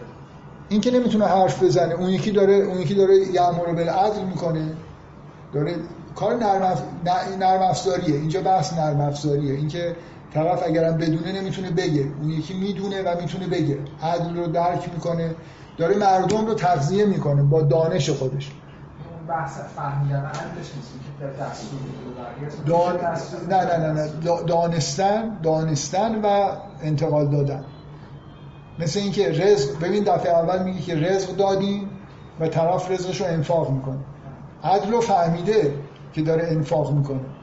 بنابراین بحث دانش توش مستطره. اینکه بهش علم دادیم حکمت دادیم حالا این می‌تونه اون یکی یه موجودیه که اصلا لاله. یعنی شما اگه بهش علم بدید بسته است مجرای ارتباطش با مردم. حالا شما بگید که الان می‌تونه بنویسه. اینجوری فکر نکنید. بحث اینه که یارو یه موجودیه هیچ جور بیرون از خودش نمی‌تونه چیزی رو دانشی رو بده. خب یه چیزایی که می‌دونه کسی نیست چیزی ندونه. ولی موضوع اینه که اون کسی که این شما رزق که به شما داده میشه از هر نوع می‌خوام بگم این دوتا معلومه که اولا دوتا ساحت مشابه هم دیگه هستن که از تو خود آیات هم وجود داشت از اول. یعنی اون ساحت تکوینی و یه ساحت مثلا ساحت سخت افزاری در مقابل نرم افزاری. این بخش نرم افزاریش اشاره شده بهش. ولی وارد تمثیلا که میشی همون در واقع دو تا در دو ساحت اون تمثیل رو می‌بینید. کسانی که رزق بهشون داده میشه و کسانی که رزق بهشون داده نمیشه و اونایی که رزق داده میشه و خروجی دارن. به دیگر یه جوری برمیگره به این تفاوت بین تفاوت بین اونایی که داده میشه و اونایی که داده نمیشه. عدل با مساوات فرق داره. اینکه گرم رو به عدل می‌کنه نمی‌دونم. نامساوی رو شما دارید دیگه من داره یه رو به می‌خواد بگید که یعمر رو بالعدل اشاره به اینه که مثلا فرض کنید چون اینجا حرف از اینی که بهشون من, من فکر می‌کنم من فکر نمی کنم اینجوری باشه که مثلا فکر کنم اون چیزی که تو ذهنتون هست اینه که اون نامساوی بودن رزق چیزی مثلا اخلاقی نیست و شما گفتید که وقتش گذشته. شما هم گفتید من اینجوری احساس نمی کنم که بحث سر این باشه که مثلا اینجا یعمر رو به عدل یا نه. بله می‌تونست اینجوری باشه. آره قبول دارم که اینجا بحث عدل یعمر به یه چیزی که مثلا فرض کن خوبه آره. جای بحث داره من نمی‌خوام بگم که به واژه واژه‌ای هست که شما می‌تونید روش صحبت بکنید که ببینید جور... ببین شما اینجوری فکر بکنید که چقدر در نامساوی بودن علم شما الان اگه من به شما بگم که مردم علمشون نامساویه چقدر احساس می‌خوام بگم وقتی که میگیم رزقشون به معنای غذا نامساویه فوری این احساس به وجود میاد که مثلا این غذا یه چیز عدم مساواتی باید کاریش کرد و اینا. خب علمم نامساویه دیگه. چه احساسی بهتون دست میده؟ اونی که ابکمه برای چی باید علم بیشتری بهش داده بشه؟ برای چی باید رزق بیشتر معنوی بهش بدیم؟ که هیچ کاری نمی‌تونه بکنه هیچ نمی‌تونه انتقال بده. یکی هست که اگه شما بهش رزق معنوی بدی اینو انتقال میده. مثل خود من. من اصلا هیچ نمی‌دونم که قبل از این بیام کلاس یه چیزایی به ذهنم می‌رسه میگم اگه این کلاس رو تعطیل بشه هیچی نمی‌فهمم. آره، اگه اب کم بشیم می‌خوام بگم یه, چیزی اینجا داره گفته میشه در مورد اینکه انگار این عدم مساوات چرا طبیعیه. بعضیا به بیرون راه دارن بعضیا ندارن. باید به این بدی به اون ندی. یعنی اصلا این نه یه مثل اینکه اصلا ظرفیت دارن یکی نداره. می‌خوام بگم اون حسی که نسبت به اگه رزق رو و علم رو هر دو رو احساستون این باشه که خداوند داره میاد در خونه ما میده اون احساسی که نسبت به علم دارید رو سعی کنید تسری بدید به رزق. بله. همه حاکمانی که در توی تاریخ مثلا ظلم می‌کنن مردم از همین استدلال استفاده خب من نمی‌دونم که من که از این استدلال یعنی شما می‌خواید بگید که نه این ببینید بحث اینجا این نیست که من من می‌خوام بگم بحث باید و نباید نیست. بایدش اینه که مساوات خوبه. من می‌خوام بگم اصلا این این آیات بحث, بحث اخلاقی نمی‌کنه. داره درباره یه چیزی صحبت می‌کنه که هست. شما می‌خواید بگید آیا مردم باید این مساوات رو برقرار بکنن؟ حرفتون باید و نبایده. من میگم که اینا توصیف اینه که ما در یه جهانی زندگی می‌کنیم رزقا رو ببینید اینجوری داره آب از آسمان میاد اینجوری میشه رزق تولید میشه. علمم همینطور. علم تولیدش آخر چیز اومده یه جور حالت تقارنی داره. یعنی به تهش که می‌رسی بحث اینه که به شما سم و بسر و اینا دادیم و اون اول تولید مجراهای تولید رزق رو اول می‌بینید بعد مسئله علم و مثل که آخرش می‌بینید که شما به دنیا میایید بهتون مثلا علم میدیم و اینا. این وسط بحث توضیحشه دیگه چجوری به شما می‌رسه؟ خانواده مهمه حفده مهمه. اونایی که مثلا اعضای جوانتر مثلا خانواده که می‌تونن کمک رسان باشن و این حرفا. اینا به, اینا به انسان ها یه مجراهای طبیعی در جهان وجود داره برای اینکه رزق به شما برسه. اول مادره بعد مثلا پدره. یه جوری این واقعیتی که در جهان داریم می‌بینیم اینه. و این رزق مساوی نیست. و شما اینو مساوی تقسیم نمی کنید خب این, این کل این چیزیه که در جهان داره به ما نشون داده میشه. اینکه حالا و اون تمثیل من تاکیدم روی اینه که اینو دقت بکنید این تمثیلا بحث دریافت رزق و عبور دادن رزق به دیگران دریافت علم و رد کردنش به دیگران این چیزیه که تو این دوتا تمثیل در واقع داره در موردش صحبت میشه. متضاد کسی که به امر به امر می‌کنه رو پیدا بکنه بنابراین کسی که خیرش رو بقیه نمی‌رسه و نمی‌فهمه.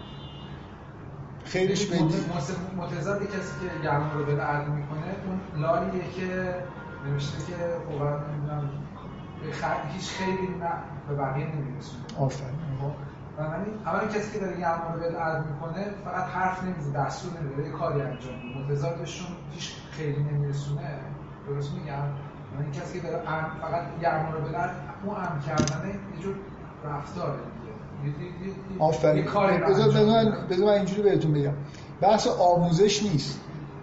یه چیزی بالاتر از آموزشه من امر به عدلم می‌تونه این باشه که اون کار خوب عدل رو توصیف بکنم برای مردم و یه مقدار بیشتر یه کاری بکنم که تحقق پیدا بکنه. امر کردن یه مقدار فرق داره با اینکه من بگم که به مردم مثلا آموزش میده. خب؟ این یامر بالعدل خیلی چیزا پیامبران امر به معروف می‌کنن امر می‌کنن. امر به معنای اجبار نیست به معنای اینکه این کار را باید و نباید گفتن. خب؟ از جنس انگار حکمت و آموزش حکمته. و یه چیزی باز میگم فراتر از صرف آموزش. آره. اون لال بودن یعنی اون در در اول مثلا درک می‌خواد و بعدش عمل دوتاش با هم چون لاله اولا گفتی درک نداره نه نگفتم نه اتفاقا گفتم که بالاخره اون که لاله یه علمی داره نمیگه که هیچی نمی‌داند. ولی عدم مساوات وجود داره. ببین این آدمی که در یه موضعیه که داره آموزش میده امر می‌کنه مردم رو هدایت می‌کنه این همین جور از بالا علم و دانش داره بهش وارد میشه.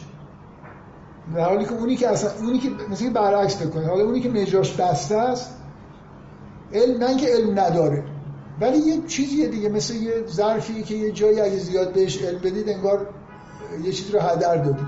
این مسئله اینکه رزق میاد و باز بحث باید و نباید نیست ولی چجوری بگم؟ یه بار شما میگید که قرآن داره مثلا حکم میده. با یه بار اینکه توصیفی می‌کنه که معنیش اینه که این کارو بکنید دیگه. اینجوری باشید. مثل اینکه دو تا چیز. الان این الفاظ کنار هم بذارید. یه موجودی که اینجوری در مقابل یه موجودی که یعمر بالعدل پس اینجوری باشید. یه موجودی که رزق نداره یکی که رزق داره و همینجور داره به دیگران میده. مثل این که شما یه چیز رو به زیبایی توصیف بکنید و مردم مشتاق بشن که اینجوری باشند به جای اینکه بگید آقا رزق رو انفاق بکن این تمثیل رو به کار می‌برید که خب این آدم خوب اینه اون آدمی که باید ایدئاله اینه. چه اونی که رزق خودش رو سر روز شب انفاق می‌کنه چه اونی که در واقع یعمر رو بالعدل می‌کنه. خب. بذارید من این دوتا آیه هم بگم. بحث این این جلو رفتن ها معنیش این نیست که این آیات رو رد می‌کنم بر نمیگردم بهشون من گفتم این اصلا این ماجرای انتقال بحثای سوره نه واقعا برای همینجا بود که اینا نمی‌شد خوب در موردشون صحبت کردی. خود حتی تو ترجمهشون بعضی های ابهامایی دارن. بعد از این آیه ای که میگه که ولی الله غیب السماوات و الارض و ما امر الساعت الا کلم هل بصره و اقرب ان الله علی کل شیء قدیر. دوباره والله میاد. والله اخرجکم من بطون امهاتکم لا تعلمون شیئا و جعل لكم السمع والابصار والافئده لعلكم تشکرون که این مثل یه جوری قرینه اون آیات اوله که رزق از کجا میاد علم از کجا میاد. شما از بطون امهاتتون خارج میشید سمع و بصر و اینا بهتون داده شده علم کسب بکنید دیگه دانش کسب بکنید. دانشی که طبق اون آیه‌ای که از اول دیدید نچسبیده به منتون. من شما یه موجودی هستید که دانش کسب می‌کنید و دانش هم ممکنه بپره بره. بنابراین دانشتون رو ببینید. بذارید ببخشید من.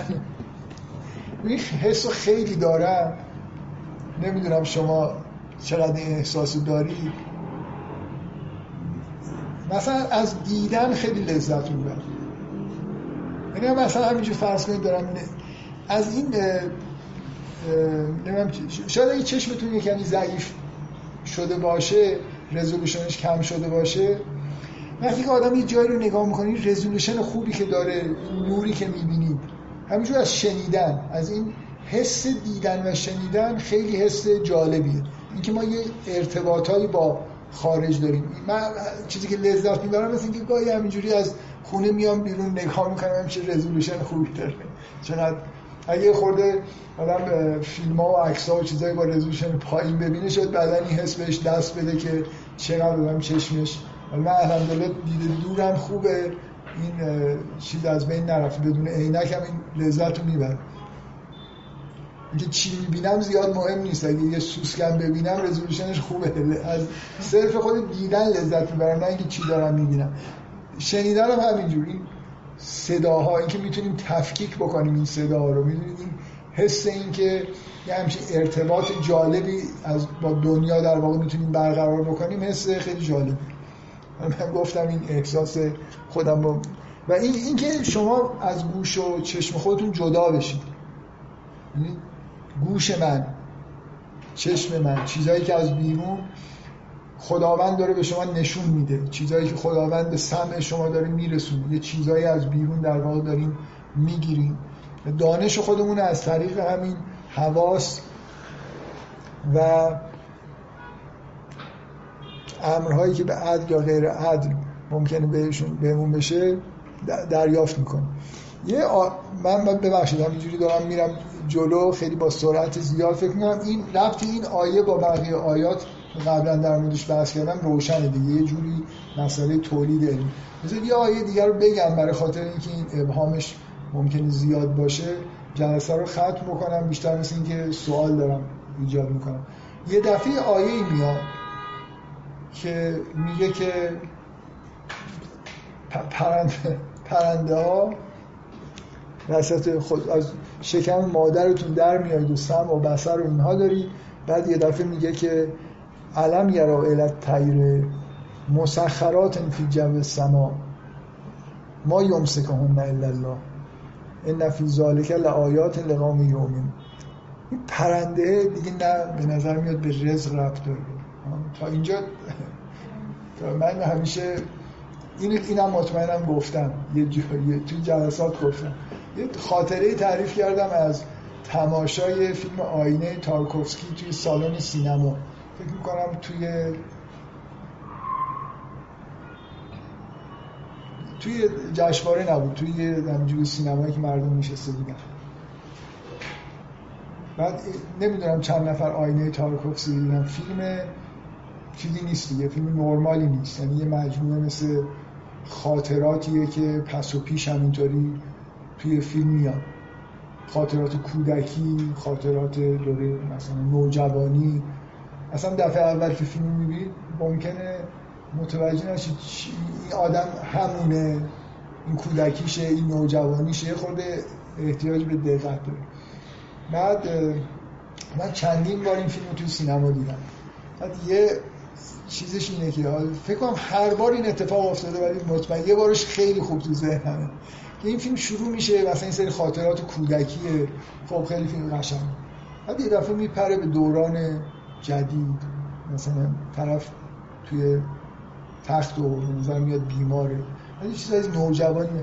یه خورده که میگذره یه بالاخره یه آدمی که با دقت داره نگاه می‌کنه که اون کودکیشه این الان اینجاست این دوره نوجوانیشه. یه خورده اوضاع داره درست میشه. یه دفعه یه فیلم سیاه میاد. و یه نریشن روش میاد شکستن رکورد پرواز بالون توسط شوروی. من باور کنید این همیشه تو ذهنم تمام سینما یه دفعه گفتم دیگه ناامید کلا امیدشون از این سر و سامانی بگیریم. این در این لحظه از دست دادن. این آیه یه خورده یه حالتی نداره. مثلا خب حالا یه خورده آیه ها چیزن دیگه؟ رفت دادنشون به هم راحت نیست تو این قسمت. وسطش تمثیل می‌کنه. بعد یه دفعه میگه حالا پرواز پرندگان در آسمان.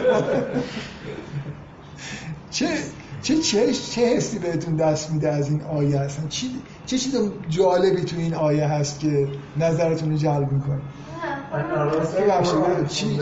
جان؟ منظورت این بود ناراستی قرآن نفهمیدم خب کسایی که کسایی که اوتول در صدورشون اوتول علم هستن و اینا قرآن وجود داره.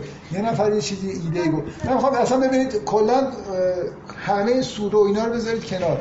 این این آیه چه چیزش عجیبه و جالبه و نظرتون رو جلب می‌کنه که آیا به پرندگان نگاه نمی‌کنید؟ مسخرات فی جو سما در آسمان رام و مسخر فرمان مثلا خدا هستن. ما یمسکهن الا الله. خدا خدا اینا رو نگه نمیداره چیش جالبه.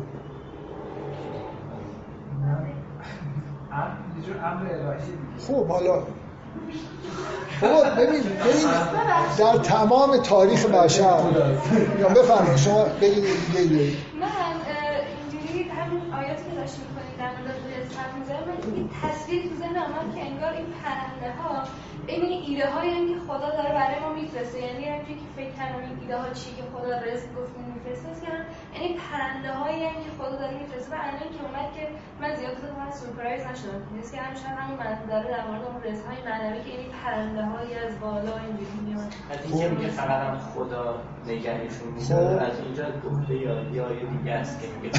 خب حالا دیگه ایده ببینم من یه چیز یه چیز عجیب خیلی واضح اینجا وجود داره. یعنی من این آیه یه نکته ای توش هست که فکر می‌کنم میشه گفت که نکته اصلیه دیگه. یعنی اول اون چیزه رو بفهمیم. یه شگفتی اینجا وجود داره. و ما در تمام طول تاریخ بشر پرواز پرنده نماد آزادی عمله. نه نماد مسخر بودن. نیست اینجوری؟ Free as a bird. بیتلز خوندن هزار نفر دیگه هم تو شعرش اصلا پرنده پروازش یعنی آزاد بودن. اینجا میگه مسخراتون یعنی درست برعکس اون تصوری که ما از انگار پرواز پرنده یعنی این تهشه دیگه. اونی که فکر می‌کنی که کاملا آزاده داره برای خودش میره و شلنگ تخت میندازه مسخراتون به امری در تسخیر خداوند. چه ارتباطی با این نکته که ایشون گفت؟ اون لوله ببینید شما وقتی که یه سری مجموعه از حرفا زدید دو تا لول داشت دیگه همه گرفتن دیگه دو تا تمثیل زدید. لازمه واقعا هر بار که یه چیز دیگه میگید تو این لول اون یکی لولش هم بگید یا می‌تونید بذارید به عهده خواننده. پرواز پرنده شبیه چیه؟ پرواز در رویا اگه ظاهر بشه به طور تمثیلی چی رو نشون میده؟ قوه خیال. اون چیزی که آزادیم ما انگار درش و همیشه تمثیل در واقع خیال پرواز پرنده است. این, این هم یه چیز خیلی متعارفیه دیگه. اون چیزی که عجیبه اینه که این تهشو که چه در, در, در ذهن ما هم آزادترین چیز تخیله. حس آزادی داریم دیگه. یک چیزایی همینجوری برای خودمون بسازیم. مسخراتون به امر. خیال شما پرواز پرنده اینا همه در تسخیر خداوند. و یه مثل اینکه یه قسمتی از جهان که برای شما حس آزادی داره با الان میگن که جبره یعنی تو این گروه این بحث جبر و اختیار شده. بابا مسئله جبر و اختیار نیست مسئله میزان جبر و اختیاره. نه اینکه جبر کام مسئله اینه که فکر نکنید اختیارتون همه چیز در اختیارتونه. این کبر رو بذارید کنار. کنار گذاشتن کبر یعنی اینکه محدوده اختیار خودتون رو بشناسید. چیز خودتون رو ببخشید دستمال کاغذیه رو کجا بردید؟ از لحاظ دید یونگی هم اگه بهش فکر بکنیم این تخیلاتی هم که تو ذهن ما اصلا دست شما. انگاره های روان خودمان دیگه بر اساس قوانین اصلا بابا تخ... تخیل آزاد نیست. تخیل آزاد مثل هم پرنده آزاده. این پرنده کجاش واقعا آزاده؟ طبق هزار جور قانون و محدودیت بازم اونم خب توی دستگاه کنترل نشستی چیزای کنترل می‌کنه. ولی اینکه خداوند اینو نگه داشته این بر اساس یعنی ما که اینجوری نگاه می‌کنیم یه حسی از آزادی در پرواز پرنده چون خودمون نمی‌تونیم انجام بدیم و یه جوری اینکه می‌تونه تو هوا سر بخوره و اینا هست. ولی واقعیت اینه که مسخراتون به امر همونطوری, همونطوری که ما هستیم یعنی یه بار دیگه این زنبور, زنبور اصل مسخراتون به امره نیستن وحی شده بهشون این کار رو بکنید. پرواز پرنده هم که فکر می‌کنید که کاملا انگار آزادانه در خودش داره میره اینجوری نیست. همه چیز دست هم می‌خوام بگم این حسی که اینجا وجود داره اینه. یعنی اون چی میگن؟ پارادوکسی که وجود داره از ادبی میگن. تعارض بین پرواز پرنده و مسخرات این انتظار این واژه رو ما نداریم. تصور ما همیشه و اگه در من آیه بعدی رو که مستطره بگم. و تخیلات کن مسخراتون به امره قوه خیال شما مسخر خداوند. فکر نکنید همینجوری خیال پردازی می‌کنید. چیزهایی به ذهنتون می‌رسه. به قول ایشون خیال مثل یه پرنده ای مثلا آزادی میاد و میره و این ور می‌تونید برید در عالم خیال. ببینید عالم خیال عالم تحقیر شده فرهنگ موجوده فرهنگ غرب و در همه فرهنگ واقعا اینطوری نیست. اصلا ابن عربی ابن عربی چی میگن؟ تقریبا میشه بگم بحث مرکزیش مسئله قوه خیال دیگه. و ارزش دادن به قوه خیال به عنوان قوه‌ای که باش درک حقیقت می‌کنیم کشف حقیقت می‌کنیم. به شدت در فرهنگ بشر این جا افتاده که اصلا میگیم میگیم خیال دچار خیالات شده. مثلا این خیالات یه چیز زائده مثل چی میگن؟ یه چیز زائدی که ما رو در واقع به گمراهی میکشونه بیشتر مطرح تمام بحث ابن عربی اینه که قوه خیال اصلی ترین قوه کشف حقیقت ما, ما مثلا فرض کنیم قوه کشف حقیقت رو چی گرفتیم از زمان یونان به بعد؟ مثلا استدلال. استدلال های منطقی. گزارهای تولید بکنیم و در اساسشون استدلال بکنیم. ولی کشف و شهود عرفانی از کجا میاد؟ از تمرین دادن و کنترل قوه خیال. یعنی ابن عربی حرفش اینه که اصلی ترین قوه که به شما می‌تونه درک عمیق بده خیال منتها خیالی که تمرین داده باشیدش خیالی که مثل بدون مثل چی میمونه؟ این بحثی که در, در مورد گمراه کننده بودن خیال توی فرهنگ بشر هست. مثل اینکه شما قواعد استدلال استنتاج رو ندونید بشر اصلا نره اینا رو تدوین بکنه آموزش بده بعد همش مردم استدلال مزخرف بیارن. هر کی به نتیجه چرندی برسه بعد بگن این قوه استدلال گمراه کننده است. قوه خیال هم همینه. سختتر از استدلال کردنه. اینکه شما یه جهان آرامی در درون خودتون بسازید که این قوه خیال کشف حقیقت بتونه بکنه. یعنی شما تمرین می‌کنید ذهنتون رو در واقع به یه آرامشی میرسونید که اون وقت چیزایی که به خیال شما وارد میشه و می‌بینید مثلا مشاهدات و مکاشفات اینا حقیقت هم. احتمال خطا دارن دارن.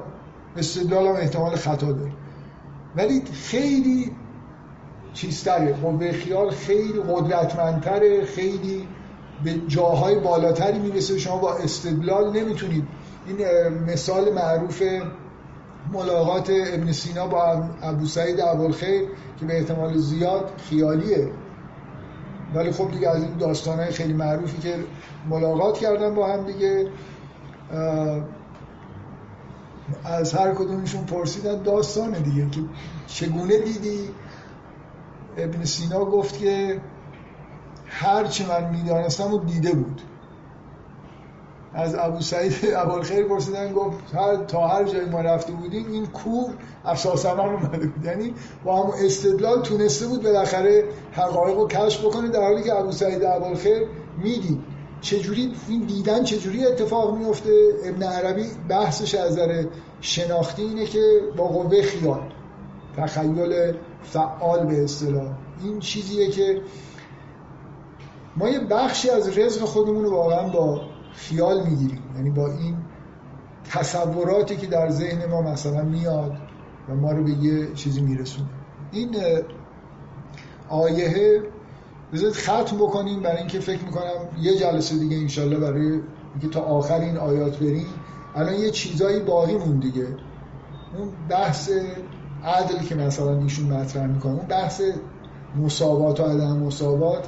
یعنی الان من هیچ توجیهی نکردم برای شما که چه چه دلیلی داره که وقتی بحث از توزیع رزقه اینقدر روی اینکه مساوی تقسیم میشه یا نداره تاکید می‌کنه؟ و بعد اینکه حالا شاید تا حدودی اینکه پرنده چرا اینجا میاد و بشه توجیه کرد. ولی بالاخره هنوز فکر می‌کنم اینم یه مدار بازه که برای, اینکه آیات بعدش رو بخونیم یه جوری باید این مناسبتش با آیات بعدم مشخص بشه. حالا انشالله جلسه آینده که احتمالا آنلاین خواهد بود تا حالا چند سال دیگه. اینو این بحثا رو ادامه میدیم چون حالا این جلسه حضوریه و اگه سوالی چیزی دارید بپرسید من یا ایده ای دارید مثلا؟ نکاتی می‌خواید چیزی خیلی بدیهی باشه ولی انگار این ایشون ببخشید دیگه امتیاز مثبت براشون یادداشت بکنید. از موضوع مسخرات رو نگفتم ولی ارتباطش با خیال رو عملا گفتم. بدون ارتباط با بدون به کار بردن کلمه خیال ولی در خیالاتشون گفتم به ذهنم می‌رسید اینو قوه تخیلشون این پرنده رو یه جوری به دانش و این چیزا ربط تا به ایشون نمی‌رسه چون بله. خیالشون هم در تسخیر خداست. خدا حالا به خیالشون رسیده که بهشون خب بگید حالا شما. خیلی جالب انگار مثلا یه حالا انگار مثلا شما جمعنی می‌کنم حرفایی که شما دارید. مثلا از بطن یه آبی میاد یه روی بطن زمین بعد اون دوباره تغییرش میده یه گیاهی از بطن خودش میده. من آفرین ببخشید من یادم نیست که ببخشید قطع کردم. یادم نیست که توی اون قسمت جلسه قبل روی این تاکید کردم یا یعنی بعدا به ذهنم رسید و فکر کردم گفتم یا نگفتم چکم نکردم. اینکه گیاه از بطن زمین درست واژه بطن اونجا نیست ولی اینکه گیاه هم آب میاد از بطن زمین میاد بیرون لازم نیست که بگه از بطن زمین ولی از میگه که از زمین بیرون میاد. اونجا همش چیزایی از نهان دارن ظاهر میشن. با یه برنامه های از پیش تعیین شده. ببخشید همین یه زمینه همه چیزی چیزهایی دریافت می‌کنن و بعد یه چیزهایی بیرون میدن مثلا این حیوان هم اینو می‌خوره و بعد شیر بیرون میده و آدم اونو می‌خوره و مثلا مثلا بچه به دنیا میاره بعد مثلا دوباره اون آدمه دوباره که از بطن مادرش بیرون اومده اون دوباره مثلا از اون اثرهای معنوی و اینا دوباره می‌گیره و میگه انگار مثلا برای اینکه خدا بهش رزق بده بعد خودش رو جز این زنجیره قرار بده که اینجوری هی بگیره هی بده و اون چیزی که بودیم انگار مثلا این چیزی به اون زنجیره هم میشه رفتش. که وقتی آدم اینا رو می‌گیره در خودش مثلا این چیزهای خدا می‌ذاره در بطنش و در ذهنش و اینا رو دوباره بیرون میده و به مردم دیگه نش می‌کنه برای اینه که جز این زنجیر رو میگه برای اینه که خدا بهش این اینکه اینجا یه چرخه ای اون تمثیلا روی این داره تاکید می‌کنه دیگه که یه چیزهایی داده میشه و این با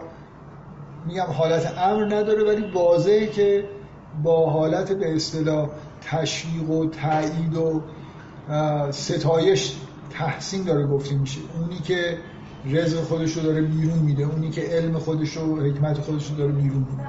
و اینکه این این موثر انگار توی اینکه رزق کجا قرار بگیره. یه سیستمی وجود داره. خانواده خودش یه سیستم تولید رزقه. واقعا اینجوری دیگه شبکه انگار شبکه واقعی طبیعی وجود داره که به توزیع رزق مربوطه. اگه میگم این توهمات رو بذاریم کنار و اینجوری نگاه کنید که خانواده رزق همه رو خدا داره میده خب اون خانواده ای که خانواده پر جمعیت تریه رزق بیشتر توش هست. اونی که جریان میده رزق به سمت دیگران بیشتر دریافت می‌کنه. این یه چیزی ایشون در واقع میگن که توی آیات یه حسی از یه چرخه تولید و توزیع و اینا وجود داره واقعا داره. یاد اشاره به خود خانواده و ازواج و بنین و اینا هم تو همین مسئله است. اون سخت افزار توضیح مثل کانالایی که رزق داره توضیح میشه توش. خانواده خیلی مهم به این ارث دقت بکنید که از در واقع یه جوری مثل رسیدن رزق دیگه. رزق فقط غذا که نیست. شما امکانات مالی داشته باشید هر امکاناتی اینا در خانواده. و ببینید قوانین ارث که در قرآن تایید شده و مشخصه نشون دهنده اینه که این شبکه شبکه الهی یک مورد تاییده و باید بمونه. شما می‌تونید دنیایی رو تصور بکنید که اصلا خانواده توش نباشه. میشه تصور کرد دیگه؟ از تخیلتون استفاده بکنید. از تخیل آزاد از تخیل مسخر خودتون استفاده بکنید. یه دنیایی رو تصور بکنید که من از وقتی شنیدم که تو بعضی از کشورها یه رفتم تو اینترنت نگاه کردم که سن رفتن به مدرسه در کشورهای مختلف چه زمانیه. از وقتی این بچه هم میره مدرسه دیگه پوستم کنده شد دلم نمی‌خواد بفرستمش مدرسه توی خب الان مثلا پنج سال فکر کنم ماکسیموم این چیزو داره. از شیش هم اومده پایین تر بعد دیدم چهار و سه و صفر هم بود.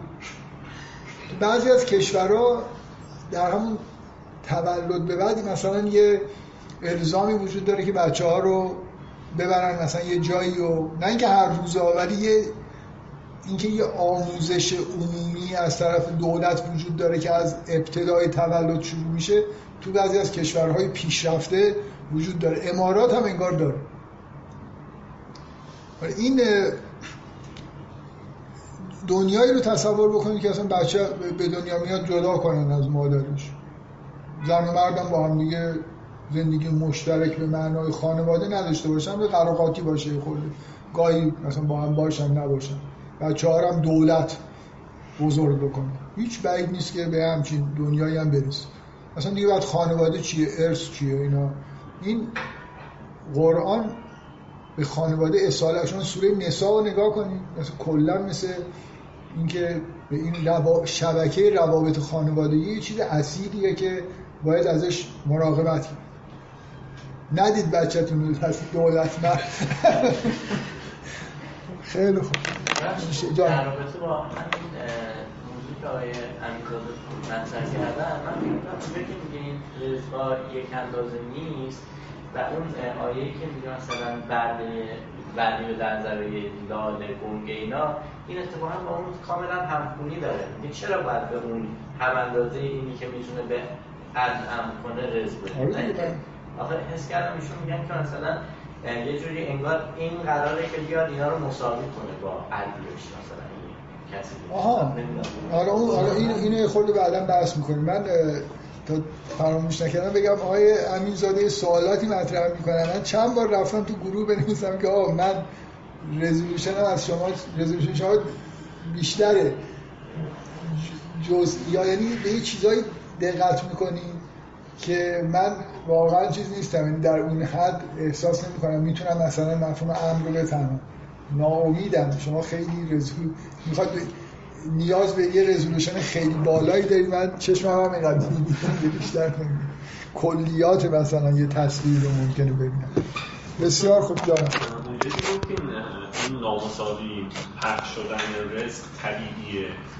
مستقیم ذهنم رفت سمت این که تو طبیعت هم همین صرفا بین انسان ها نامساوی نیست بین گوزن ها آره آره بدیهیه دیگه. اون قسمت المیزان رو بخونید. من چون توضیحات جالبی داده در مورد اینکه مسئله استفاده از رزق. یعنی یه چیز دیگه هم هست. ایشون هم نظرش همینه که اینجا اصلا ربطی به این نداره که بگه تقسیم بکنید بعضی مثلا شماتت انگار می‌خوان توش ببینن. یا ما رزق و اینجوری میدیم بعد مردم نمیدن. بدید مثلا. و بدید که مساوی بشید. نمی‌دونم این چیزی که تو المیزان توصیف می‌کنه که خب به دلیل اینکه مرحوم علامه طباطبایی در واقع حکیم بود و فلسفه می‌دونست و اینا بحثاش گاهی اوقات اینجوریه که خیلی عمیق و فلسفی این که اصلا نمیشه و مسئله این نیست که به چی می‌رسه و حرف ت... اون قدرت مسخر کردن و استفاده از رزق رو می‌زنه. اصلا شما نمی‌تونید به یه معنایی بگید که رزق, رزق رو مساوی بکنید. به تاکید روی نابرابری منو در واقع ذهنم این سمت که روابط دنیا چون یه پیچیدگیهایی داره این نابرابری هم اتفاق میفته یعنی خود علامه طباطبایی زیر آیه کان الناس امتا واحده یه مثالی می‌زنه. میگه که مردم قبلا مثلا مثل یه گله گوسفند بودن. نهایتش مثلا من از شما یه دو تا علف بیشتر میخوردم. یعنی تفاوت خیلی زیادی نه توی رزق و نه توی تعدی در رزق وجود داشته. یعنی نهایتش گوسفنده حالا مثلا 50 گرم بیشتر علف می‌خوره نه می‌تونه ذخیره کنه نه چیزی.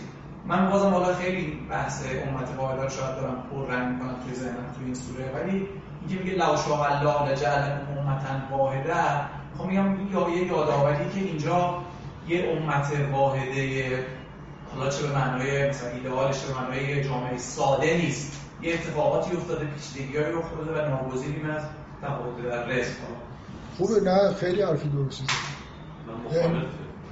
نه نه شما من فکر کنم متوجه نشید چی میگه.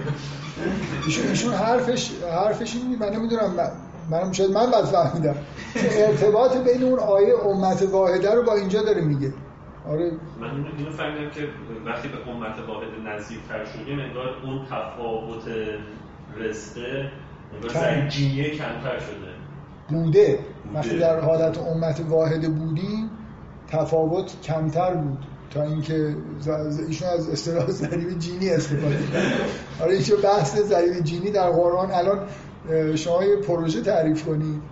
درباره آفرین در مورد اینکه در مورد اینکه ضریب جینی قبلا در قرآن مطرح شده یه دو تا روایت هم بشین پیدا بکنید. شاید بشه یه مدرسه فقط نیست چند سال گفتید پدرتون در از خب مدارس بعدم دیگه کلا در همه جای دنیا و در ایران هم بدتر حالا مثلا پرت و پلاس دیگه به بچه 6 ساله مثلا برید ریاضی یاد بدید نمی‌دونم. مثلا اصلا احتمال داره. آره بله دیدم. آره. آرش دسته واقعا خب من کاری ندارم با اینکه حساب که نمی‌کنه احتمال بیشتر یا کمتر رو بچه ها می‌فهمن دیگه. سوال می‌کنه که پنج تا سکه باشه نمی‌دونم چهار تا فلان احتمالی که کدوم بیاد بیشتر. کسر باید حساب کنه. نه. چهار کس بلد نیست تقسیم بر چهارمه. نه احتمال بیشتر یا کمتر؟ اینکه بالاخره یه مفهوم تصادف و احتمال و اینا رو آموزش میده مسئله چیز دیگه اینکه اصلا مدارس اصلا مدارس پرت و پلان کاملا کلا در سراسر دنیا. چرا؟ چرا نه؟ آخه چی چی دارن؟ نه آخه ببین بچه رفته مدرسه بهش یاد بدید که مثلا چجوری دوست پیدا کنه. چجوری زندگی بکنه چجوری با تو ژاپن خیلی تاکید می‌کنن که چجوری نزا... نظافت بکنن تمیز نگه دارن. هزار جور آداب اجتماعی وجود داره. چیزهای مربوط به زندگی که مهمه. نظم برقرار کنن تو زندگی خودشون دیسیپلین داشته باشن. صد هزار تا چیز من می‌تونم اسم ببرم که در سال اول مدرسه. مهمتر از اینن که طرف جمع یاد بگیره حالا عملیات نمی‌دونم جذب بگیره. واقعا آخه خود فکر کنید اصلا چی داریم چی دارن این مدارس یاد بچه ها میدن. فقط مثل اینه که بچه رو زود عادت بدید که بره سر کار. و یه مزخرفاتی که گفته میشه رو یاد بگیری دیگه. اصلا دیگه بقیهش اصل ماجرا اینه. کیفشو دست بگیره بره اونجا بشینه مطیع بشه و سر ساعت بیاد بیرون حرف نزنه. یه دوتا هم تو سرش بزنه اگه موبایل نب... موبایل نباشه نباید معلم باید همین چک کنه که و من کلا که من حساس بودم. بالاخره این جلسات آنلاین آنلاین که شد شنیدم معلم ها چی میگن سر کلاس ها. و من مرتب به همسرم میگم اینا با توجه به اینکه می‌دونن ما داریم گوش میدیم این حرفا رو دارن می‌زنن. خدا می‌دونه در کلاس رو ببندی. ما نشنویم چی میگن به بچه ها. اصلا یعنی تمام به نظر من معلم مثل اکثر مردم یه مشکلات روانی و روحی و اینا دارن. اینا رو میارن تو کلاس.